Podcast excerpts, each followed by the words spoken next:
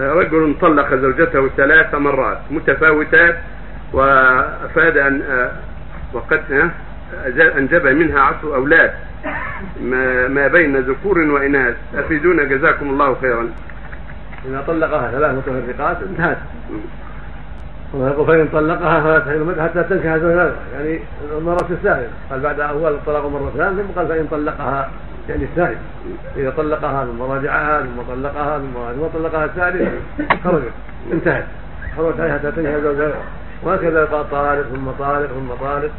انتهت. إذا طلقها خليها العقل وبعد هذا الشكر وبعد هذا الغضب غيرت النور ما ملك نفسه ولا في حال الحديث ولا في حال الثالث وأهل الطريقة معها فيه، فإن الطلاق يمضي عليه على الصحيح على النازع جميعا. إذا سلم الطلاق من الموانع يمضي عليه الطلاق، إذا طلقها الثالث حرمت عليه حتى تنكح زوجها غيره. أما إذا كان طالق بالثلاث كلمة واحدة أنت مطلقة في الثلاث، هذا الخلاف بين أهل العلم، الأكثرون يرون أنها تمضي عليه أيضا وتحرم عليه إلا بعد الزوج، وذهب بعض أهل العلم إلى أنها تحسب واحدة كما كان في عهد النبي صلى الله عليه وسلم وعهد الصديق وعهد عمر في أول خلافته، وهذا هو الأرجح أن تحسب واحدة إذا كان بكلمة واحدة، قال مطلقة بالثلاث أو طالق بالثلاث، الأرجح من قول العلماء أنها تحسب واحدة وله مراجعتها.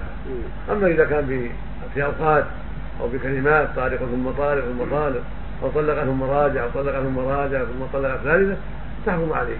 حتى تنهي زوج غيره، هذا مقام الطلاق مقام فيه تفصيل. نعم.